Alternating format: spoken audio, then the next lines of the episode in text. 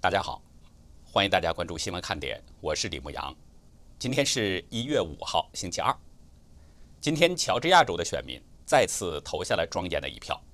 但是呢，到我们截稿的时间，选举结果还没有出来。相信人们在川普总统和彭斯副总统的亲身助选之下呢，乔州的选民会选出能真正代表他们说话的参议员。川普昨天表示，乔州的这次选举重要性不能再大了，不能让共和党人失去参议院的席位。如果民主党上台，民主党人将对您的生活各个方面拥有绝对的权利。川普随后谈到了美国总统大选，他说这是一次存在舞弊的选举，但是我们仍然在与之抗争。您将会看到下面发生什么。虔诚信神的川普说：“啊，我参加了两次选举，两次都赢了。”太神奇了，而且我在第二次选举中表现得更好。川普强调自己不会认输，将拼命战斗。川普还在演讲中向副总统彭斯发出了呼吁。I hope that our great vice president, our great vice president comes through for us. He's a great guy. Of course, if he doesn't come through, I won't like him quite as much. 这段话是川普昨天为共和党参议员凯利·洛夫勒还有大卫·珀杜助选的时候讲的话。随后呢，他还告诉参加集会的人们：“伟大的副总统能够帮助我们，他是个很不错的人。”川普没有说明希望彭斯帮助些什么，但是我想大家也应该都清楚，因为明天彭斯将要主持召开国会两院的联席会议，监督选举人团投票结果的认证。川普和他的盟友呢，都是希望副总统彭斯拒绝争议州的选举人名单。不过此前川普从来没有这样公开的向彭斯喊过话，而现在很明显，这是川普在直接向彭斯喊话，希望他明天能够挺身而出，而不仅仅是履行一个仪式性的角色。也的确，如果彭斯肯愿意出手相助的话，他完全有这样的能力，因为宪法已经赋予了副总统。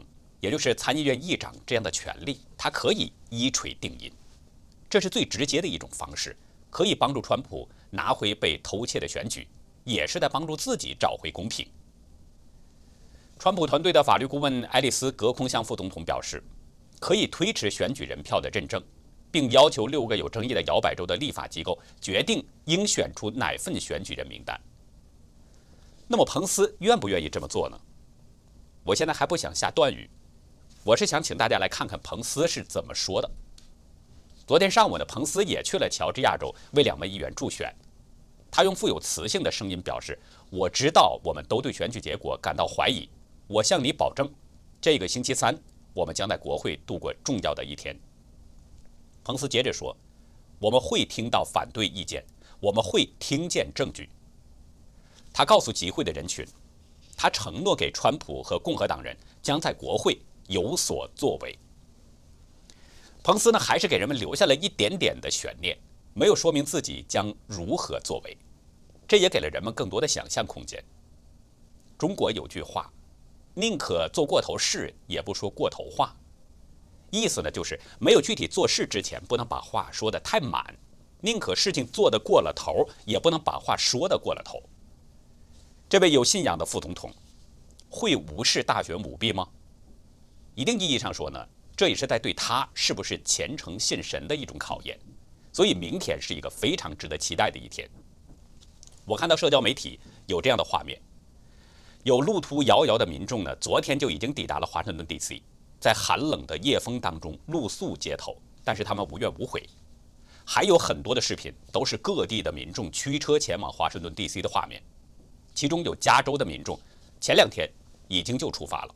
他们穿越了整个美国，就为了向川普总统表达支持，抗议大选被窃取。那长长的车队看上去相当令人感动。不过呢，我在这里也要提醒一下，要参加抗议集会游行的人们，这也是热心网友让我在这儿呢提醒大家的，就是多准备几个口罩，以备不时之需。同时呢，也要多多的注意安全。虽然有骄傲男孩在暗中保护，但是仍然要谨防安提法挑衅攻击。我们后面会讲到，暗黑势力已经穷凶极恶了，已经开枪了。每一位川普的这些支持者呢，对川普都是充满了信心，对彭斯也是充满了期许，特别是彭斯承诺将有所作为，这鼓舞了很多川普的支持者。他们从彭斯的话中增强了为美国而战、为正义而战的信心。其实呢，让百姓增强信心的还有一个方面，就是两院越来越多的议员要挑战选举人团投票结果。昨天，纽约州女国会众议员爱丽丝·斯特凡尼克，她宣布呢，将在六号加入反对选举人团投票认证的共和党同僚。斯特凡尼克在视频中说。计划在一月六号反对某些有争议的选举人票。他说：“我不是轻率地采取这个行动，我的行动是为了保护我们的民主进程。”斯特凡尼克的加入使共和党众议员挑战团成员又进一步壮大了。另外，在参议院这边，也有一名女议员声明加入战团，从十二人变成了十三人。正在竞选连任的洛夫勒昨天发出了声明，表示。要在六号的国会联席会议上反对选举人票的认证。声明中说，选举是民主的基石，美国人民理应对我们的选举制度及其结果有百分之百的信心。但现在，数以千万计的美国人对十一月举行的总统选举存在着真正的担忧，而我有着跟他们一样的担忧。美国人民应该在国会有一个平台，在宪法允许下提出选举问题，以便解决这些问题。洛夫勒说：“这就是为什么在一月六号，我将投票给川普总统和美国人民应有的公平听证会，并反对选举人团认证程序。”两位女议员声明加入战团，勇气相当可嘉，可谓是巾帼不让须眉。稍后我会说到他们的勇气可嘉的原因，可以说他们的压力是非常的大。这里呢，继续说洛夫勒加入战团。洛夫勒加入战团。已经使参议院挑战选举人票的这个认证议员的人数变成了十三个人。我知道西方人不太喜欢这个数字，认为十三不太吉利。至于西方人怎么想，咱们不管。我要说中国人对这个数字的认识。这个数字呢，其实对中国人来说是一个多姿多彩的好数字。在中华民族的这个宝库经典当中，十三经这是一切学术的来源。《论语》当中的注释有十三家。佛教传入中国之后呢，有十三宗；宋元时期的画有十三科；《孙子兵法》有十三篇等等。所以可以看出，中国古人呢是特别看重这个十三，认为呢这是一个很严肃的基数。已故的台湾知名作家齐君在他的《桂花语》一书当中记载，唐宋时期佛教相当兴盛，高僧远去之后所建的舍利子塔称为是七宝塔，实际上是十三层。杭州有一座知名的六合塔，外面看就是十三层，但是进到塔内，你就会发现只有七层，建筑非常精巧。就是说，这个十三，从中国人的角度看呢，是非常好的数字。很多人听说过十三棍僧救唐王的故事。隋朝末年，秦王李世民领兵平定四方，在洛阳一战中，李世民负了伤。后来得到了十三位少林武僧奋勇相助脱险，再后来开创了贞观之治。历史的精彩就在于它的复杂，身在其中呢，很多人是难以分辨的。但是后人会发现，历史是有规律可循的。大乱之后，必有大治。现在在参议院当中，宣布要挑战选举人票的共和党议员，正好是十三人。是不是要再现十三棍僧救唐王的那一幕呢？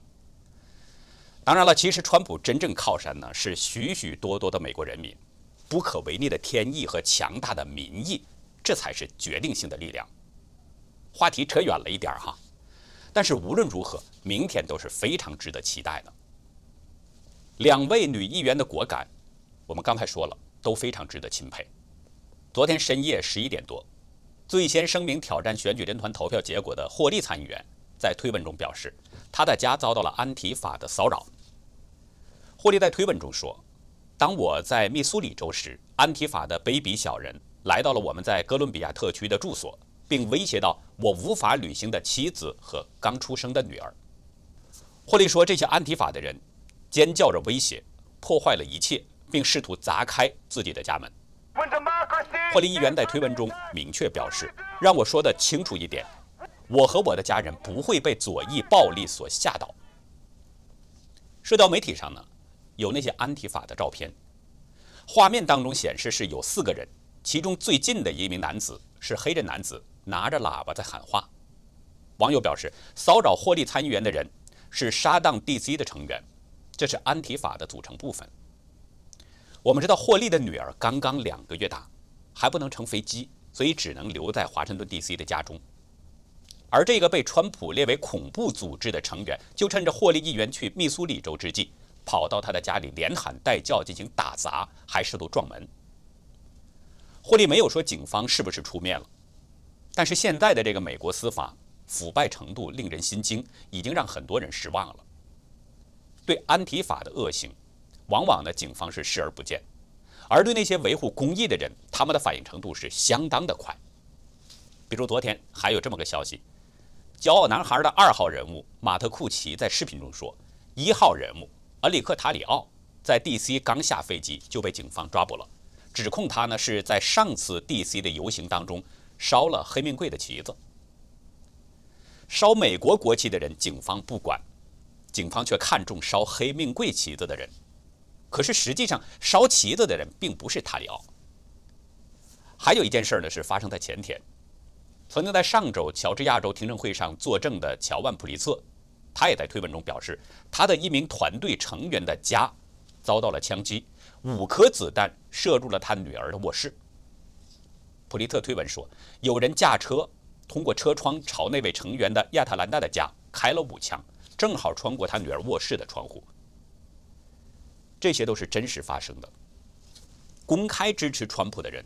很多人受到了这样那样的威胁，甚至是死亡威胁，所以在这种时候敢于公开发声，在巨大的压力之下敢于挺身而出，尤其是女性议员，那这种精神更加令人钦佩。而从安迪法制造的这些事件，我们可以看出，暗黑势力真的是已经疯狂了。这是不是在应验着我们常说的那句话，就是天要使其灭亡，必先使其疯狂呢？昨天，联邦调查局 FBI。还有乔治亚州的调查局 GBI 宣布，他们已经意识到了一种特定威胁，与乔州参议员决选有关。乔州调查局声明表示，他们正在与联邦、州和地方的伙伴共同合作进行调查，确保举行一场安全的选举，确保所有选民都能进入投票站。但是 GBI 没有说明威胁是什么性质。FBI 的发言人对福克斯表示。我们认真对待所有的威胁，要求每个人注意到他们周围的事物，并向执法部门报告任何可疑的活动。FBI 和 GBI 意识到的这个威胁是从二号，就是上周六下午开始的。切洛基县的治安官办公室呢，当天在脸书 Po 文表示，办公室得知几位员工都收到了一封威胁性的电子邮件，涉及到五号选举中对投票地点的威胁。帖子中表示，他们已经通知了 FBI 和 GBI，对那些电子邮件已经开始了调查，同时也表示已经安排好随时待命的执法人员。接下来呢，我们还是要说说疫情情况了。沈阳市今天发出了第十八号命令，要采取三封闭管控措施，而昨天的视频中显示，军车已经开到了沈阳的街头。沈阳当局在第十八号令中。共下达了八项命令，其中包括对在被污染环境中的暴露人群采取三封闭。哪三封闭呢？也就是封住户门、封单元门、封小区门。同时还要求全部住院患者和陪护人员都必须进行核酸检测，全员核酸检测的结果不能作为离开沈阳的依据等等。核酸检测结果不能作为依据。这说明什么呢？很可能是当局自己并不相信这个核酸检测。换句话说，中共的核酸检测并不准确，沈阳当局不放心。另外，可能也说明一点，就是变种病毒非常厉害，中共的检测检测不出来。我们昨天就说到了，有一例检测了十一次，最后才发现是呈现阳性，之前根本就发现不了。从当局的这套命令，我们就可以看出，当局的防疫措施实际是对市民的控制又升级了。当局的这个举动，已经折射出了疫情的严重。有当地的网友呢向我们爆料，在沈阳皇姑区长江农贸市场门口，一位女性想离开封锁区，却遭到了警察的疯狂虐待。两名警察把女子的手臂是别在了身后，女子发出了凄惨的叫声。所幸的是呢，这名女子最后是走脱了。快点！让你出来的，出来！带走！不进，带走！谁让你出来的？来，带走！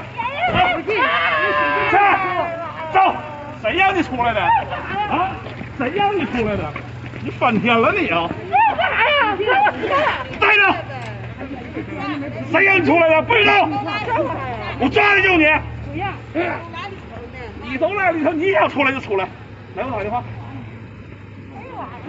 带着。哭啥啥用？一会儿给你带走，你就好受了，还他妈哭的，赶紧回去就完事了。你找不真，你拽我干啥呀？不是，他们也是手机问题。要是要拿，你再听听。别动，别动啊！啊。法律给家自己人定的。啊？法律给一人定的。第二次再闯卡，我直接给拘留。我这里不想说大陆警察的行为，这方面已经说的太多了。这里只想说，从这件事当中可以感觉到沈阳疫情的严重。昨天有网络传出的视频显示，沈阳街头出现了多辆不同类型的军车，有的车身上写着“中共军队疾控中心生防采样车”，还有“综合能源保障车”等等字样。军队疾控中心进驻到沈阳。不能不让人想起今年年初的那一幕。大家还记得今年大年初二，也就是武汉一月二十三号封城之后的第三天，一月二十六号，中共的首席生化武器防御专家，有中共少将军衔的工程院院士、军事科学院军事研究院研究员陈薇亲自到武汉去坐镇了。陈薇前往武汉的那个阶段呢，正是中共病毒在疯狂肆虐的时候。中共可能是认为有陈薇在就可以控制住疫情，但实际并没有。陈薇在病毒面前也是无能为力，病毒还是在快速蔓延，并且夺走了许许多多人的生命。而现在，中共的军队疾控中心的车队出现在沈阳，是不是沈阳的疫情也失控了呢？我们怀疑，现在沈阳很可能已经变成了年初的武汉。虽然没有正式的宣布封城，但实际上当局采取的这些措施已经是等同于封城了。不过具体情况我们还需要密切的关注。其实说起来，刚才视频中那位女子呢，虽然胳膊被警察别在了身后很疼，但还算是幸运的。如果是在大连，可能后果比这个还要严重。网上有一段辽宁省某村村长在广播中的喊话。喊话中说：“咱们村，我希望这个村干部弄点镐把，各路口弄点志愿者，谁出去打死他。”从这段广播中，我们就可以看到，武汉当初的那一幕已经在沈阳和大连这边出现了。大连金州区的一位居民告诉大纪元，新年的第一天，他的妈妈突然去世了，他想去看望母亲，但是被小区阻拦，不让去。无论他向哪一级请示，所有的回复都是一样，不行。因为没有办法参加母亲的葬礼呢，他就在微博上发了一个帖子。随后街道的人就找到了他，问他发了什么。这位化名刘芳的女士说：“单元门封了，不让下楼。我们小区现在就是整体戒严，不让进出。”其实呢，刘芳女士所在的小区没有确诊病例，一例都没有，也没有密切接触者。可即使这样，也被封十五天了。刘芳表示，不知道还需要几天，也没有人给准确的答复。一位在大连市区的盛先生表示，位于中山区的大连百威年高档购物中心，十二月二十二号就已经被封了。他说，大连不仅是封小区，有的家门都被贴封条了，门上贴上封条，不让人靠近，他们怎么生活就不知道了。居民小区被封，学校更是一样。大连交大原定是新年当天放假，答应学生呢，如果检测合格的话就可以离校。但是圣诞节的晚上突然宣布封校，禁止学生出入。学校声称是按照大连当局的要求，疫情不结束，学生不离连。辽宁之外，河北省的疫情呢是在快速的升温。石家庄、邢台、定州、河间、张家口的涿鹿县等等这些地方都宣布进入到了战时状态。其中，石家庄市藁城区曾村镇小果庄村今天已经升级为是高风险地区了。这是中国大陆第一个疫情的高风险地区。此外呢，同属于石家庄藁城区曾村镇的刘家左村，还有邢台市的天地名城小区，以及邢台南宫市天一合院小区。都被升级为是中风险地区。截止到目前呢，全中国大陆共有四十八个中风险区，其中北京市有七个，沈阳和大连各有十六个，黑河市有六个，石家庄有三个。